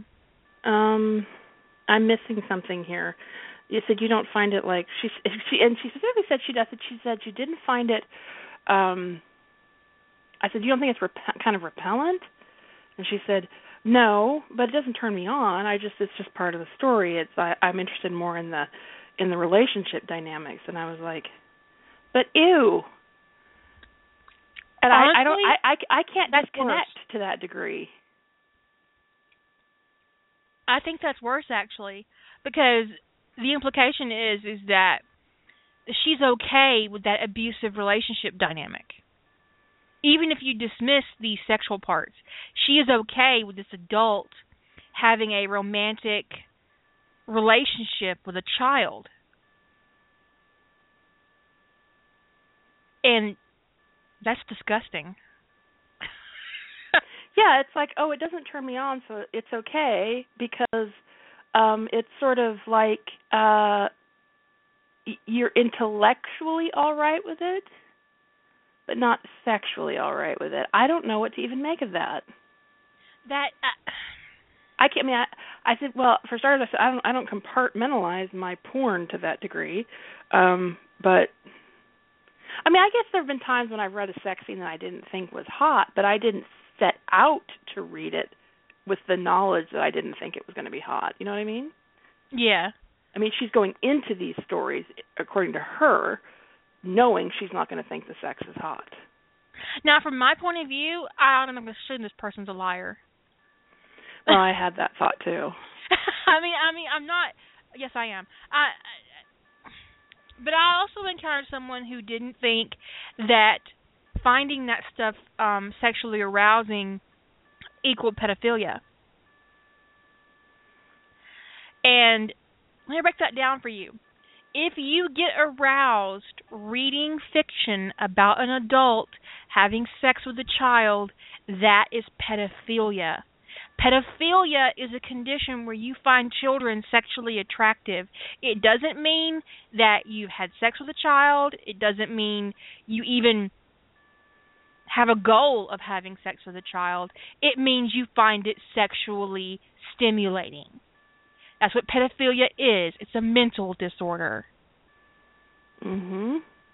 That's like it's kind of like, you know, arachnophobia. You're afraid of spiders. Whether you interact with one or not, you're afraid of them. Whether you can see it or not, you're afraid of them. If you find that stuff sexually stimulating, you're a pedophile. Period. And I had someone argue with me about that. And um I unfriended them. because I just but no, I'm not going to argue with you about it. That's what it is. That's what it is. Well, we got into this weird kind of intellectual for her it was an intellectual exercise because she keeps trying to recommend HP stories that where Harry's way too young, um, even even to be having sex with, in my opinion, a uh, uh, an age mate, much less an adult. Um, but sometimes she'll send me, you know, well Harry's 15 in this one. I don't care he's with an adult. If he's 15, I'm not having it. Quit sending me. This, this will be the one that changes your mind. It's awesome. No, it won't. Quit sending me this stuff. And I don't know why people don't listen to this. We had the conversation of the why aren't you listening to me on the I don't want to read this stuff. You keep thinking you're going to change my mind. Well, I guess that I have one question for you. Um, is there a breaking point where she sends you something and you unfriend her?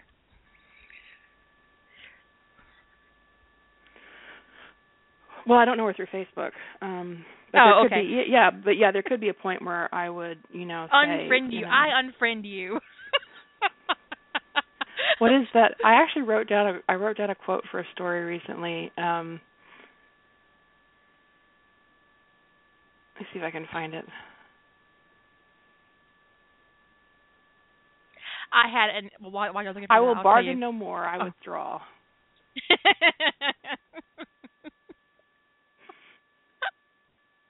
I had someone email me. I have a little um subject line in my comment form that says fandom agony aunt. And sometimes other writers will use it to ask me my opinion about situations they're in and without giving giving away any, to, any specifics, I had a writer email me and say that um she'd been talked into writing with somebody else and it was somebody else's idea and um the um the idea had one of the characters extremely underage. Well, when the writer started writing it, she aged the character up so it wouldn't be pedophilia, and um the person whose idea it was freaked the fuck out and accused her of ruining her idea. Well, she's got a lot of this story written and wanted to know what to do with it. And I told her that um that that the idea freaked her out so much that she artificially aged the character. That should tell her all she needs to know about what she should do with that story. that was like put it down and walk away. you know, you don't you didn't want it to begin with. And um so but uh I Yeah, it's just it, it, yeah. There is there is a limit. You know, there is a limit with people where you just kind of go, it enough is enough. Um, you can't keep shoving this down my throat. I don't want to hear it. Um, and I think that it's like they're trying to look for you to validate their position. Like I agree. like you're judging me by not reading this and and I actually try not to say try not to judge people's although I'm a little bit judgier about the underage stuff than I am about other kinks, but like, you know, I have a real big bias about against gun kink and I actually internally in my head I'm very judgmental about gun kink. Uh so but I try not to express it. And I just did. I just did for the whole world to hear. I just expressed my big old shudgy pants about gun kink. But if you recommended a gun kink story to me, I would not come at you and say what a weirdo you are. You know, I would just go, no, thank you, this isn't to my taste, and move on with my life. But you know, but I think people assume when you say this isn't to my taste, they assume that you're judging them, or you know, and they're trying to get you to accept them and their position by persuading you this will be the one you like and i, I guess this is my only interpretation of this because when somebody tells me they don't like something i i i don't recommend stuff like that to them but For the record, um, that Julie might not be judging you, but I probably am. I'm just going to put that out there for you because I have a real problem with pedophilia. I have a real problem with um rape written for titillation. I have a real problem with people and and I'm a I'm going to say this, and I don't care if it hurts your feelings. If it does, have a coke and a smile and shut the fuck up because I don't even want to hear your complaints about it. Whenever I see somebody on genre, genre finders um, for any fandom and they want rape and torture fic, I judge you. You're creepy. You're really creepy. Uh, I think you're creepy. And I think you're creepy if you read underage stuff too. I think you're a real creep. And you know what? It doesn't matter what I think. You you you own your creepiness. You you just you own it. Don't touch any kids in your neighborhood or in your family your or on the me. planet. And and yeah, and and don't share your creepy. And just don't share your creepy. You know, just do your damn thing and don't try to make me accept it. And that's the point that I, you know, I feel like I'm at with some people. It's like I don't have to accept this. I have been polite about it up to this point, but you know, there does come a point where you kind of go, okay, I'm I'm I'm I'm done being polite. I'm not going Uh, to read your gross pedophilia fix Stop sending it to me. And okay, we what what prompted the come to the come to Jesus meeting was because she knows I'm okay with Severitus fic because I, I actually am okay with stories where because I've written one where Severus is Harry's father. mhm. Okay. Um, and depending on the context, I tend to prefer them where they find this out before Snape has bullied Harry for seven years, not after. But whatever, you know, as a genre, I'm okay with it. Um, I am not okay with Severitus fics that are also Severus slash Harry fics. That's really gross. So she Yeah. sends me a rec for a Severitus and as that is also a Severus slash Harry. I'm like, okay, so now you've hit two things I don't like. You've hit incest and underage. No, what the hell is going on with you? She said, well, you said you like Severitus. I go, boy, we are not speaking clearly. We need to have a talk. And then we wound up having this big old long discussion that went off in this whole intellectual thing that wound up just being distracting. But um yeah, I try not to sort of but yeah, there's stuff going on in my head that isn't coming out of my mouth. But what comes out of my mouth I try to be polite and your kink is not my kink and um don't recommend underage or incest or please no gun kink.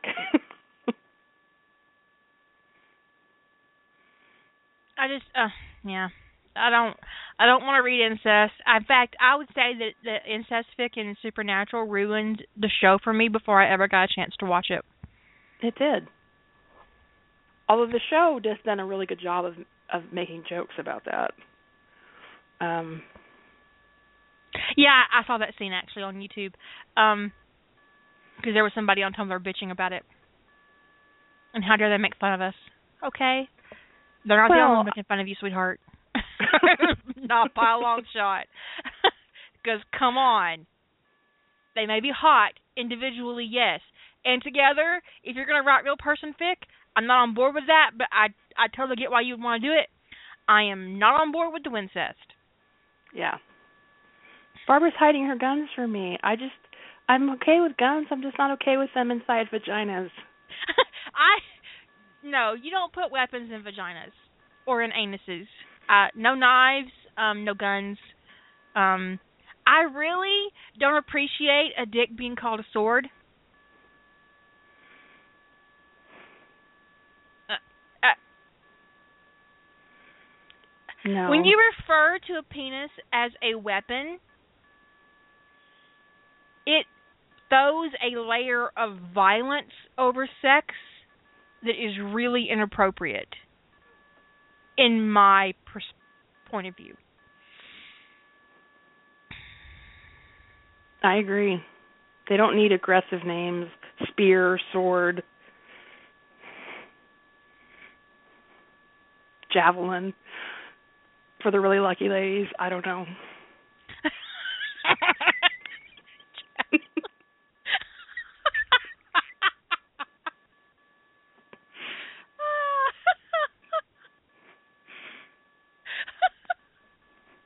Rod of power. I it's just really um just just don't call a penis a weapon. Uh, I, that's just really. I mean, come on now. It's just it's very violent. It's um it's um and frankly, women suffer enough violence in, um across the planet um at the hands of men um that it's it's um it's extremely disrespectful to refer to a um to a penis as a weapon because um so many men use it that way. And not in a sexy way. No, but you know Mhm. what though? It's kind of like being asked to be called daddy. If some guy asked me to stroke his gun, I would bust out laughing. I I, I can't take that shit seriously. And no, you cannot sheathe your sword. I'm, just, I'm not on board with that. That's really fucking funny. But there was a man in my past who asked me to call him daddy, and we were in the midst of it, and I busted out laughing. Laughed my ass off. Totally ruined the moment. It totally ruined the erection. Uh, it just it You gotta Granny, spring somebody. You gotta spring that on somebody before the moment, and you know work that shit out in advance because you just you just can't ask a woman to call you daddy while you uh, and expect the right kind of answer, especially when you weren't even getting it done. If you were getting the job done, I would have been too busy to laugh. Which is exactly what I said to him. It didn't win me any favors. Yeah, if he's getting the job done and doing it really well, you're like, hey, I'll call you Santa if you want. I don't care. Just keep going. It's just done. but right, I'm just saying. I, So uh, Azra's giving us um purple prose, and I just have to share with her that one of the purple prose things that somebody had shared at one in one of our little purple prose contests um, one night. I decided to I decided to spring on my mother um over the holidays, and uh um she spit eggnog all over the living room. And- It, it was Star of Sodom, and uh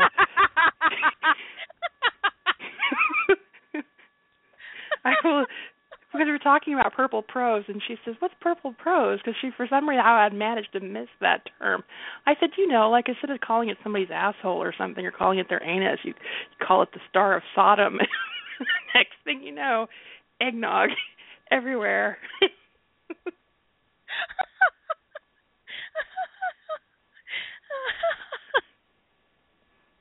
That's fucking hilarious. Oh, that's your mom. Just bless it. Oh.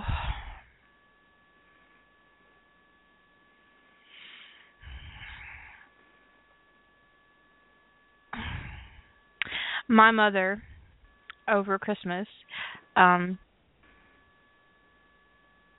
pretty much uh bitched and complained the entire month of December about her Christmas tree because my father kept unplugging it.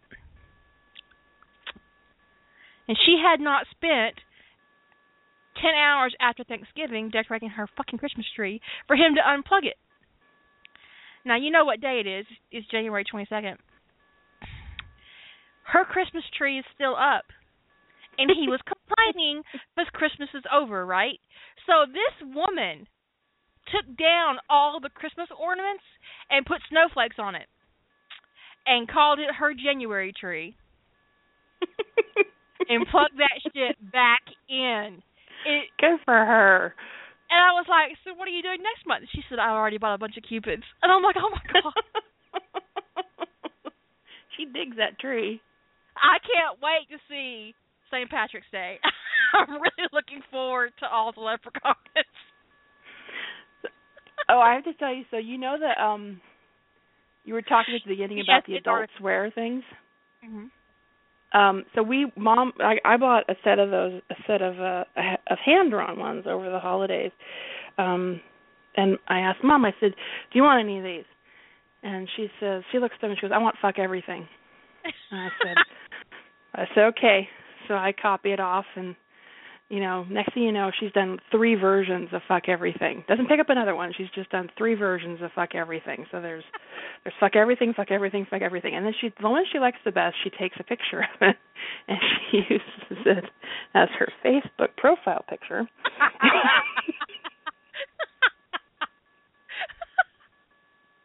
like everything.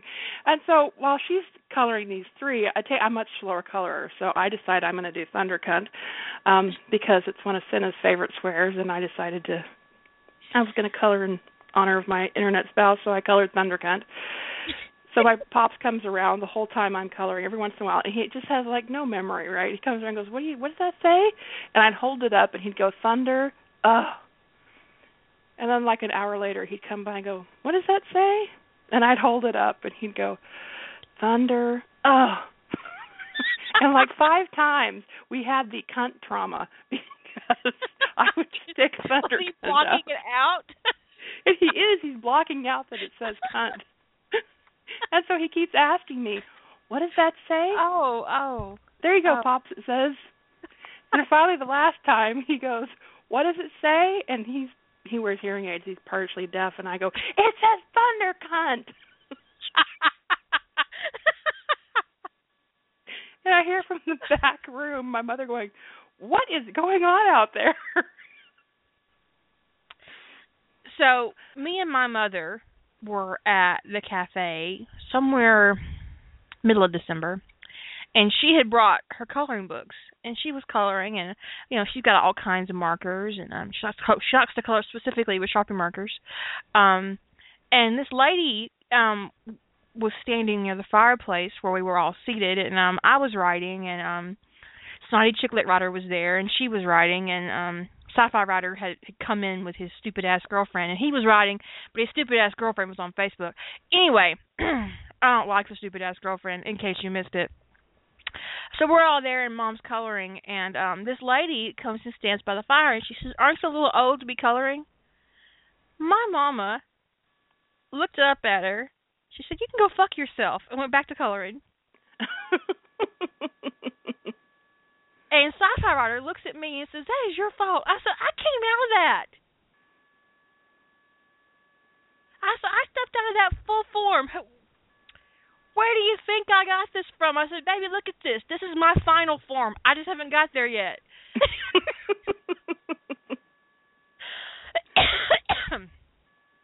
so, so the lady left, but she did complain to the to the management about being told to go fuck herself, and the manager asked what he had what she had done because the manager came and told me this, and um, he said, "Well, maybe from now on you should just mind your own business." I said, "That is not a good way to keep customers," and he says, "I don't want to keep rude ass customers like that." okay, dude. Your, your your coffee's overdone. He goes, "No, oh fuck me." he ran ran because. Anyways, oh gosh, we're down to ninety seconds. Um. oh wow. thank- I know, right? I want to thank Julie for joining me um impromptu tonight without even asking. I didn't even ask her. I'm such a rude ass. um, but I have a feeling that if she hadn't want to be on the phone with me, she'd have hung up. I would. Um, yeah. Um. So, anyways, you guys have a good evening. I will probably see you tomorrow night because I am snowed in, and um, I'm gonna make Lady Holder get on the air with me, unless she's not available. She better be available. Anyways, you guys have a great evening, and we'll talk to you later. Bye. Shut up and sit down.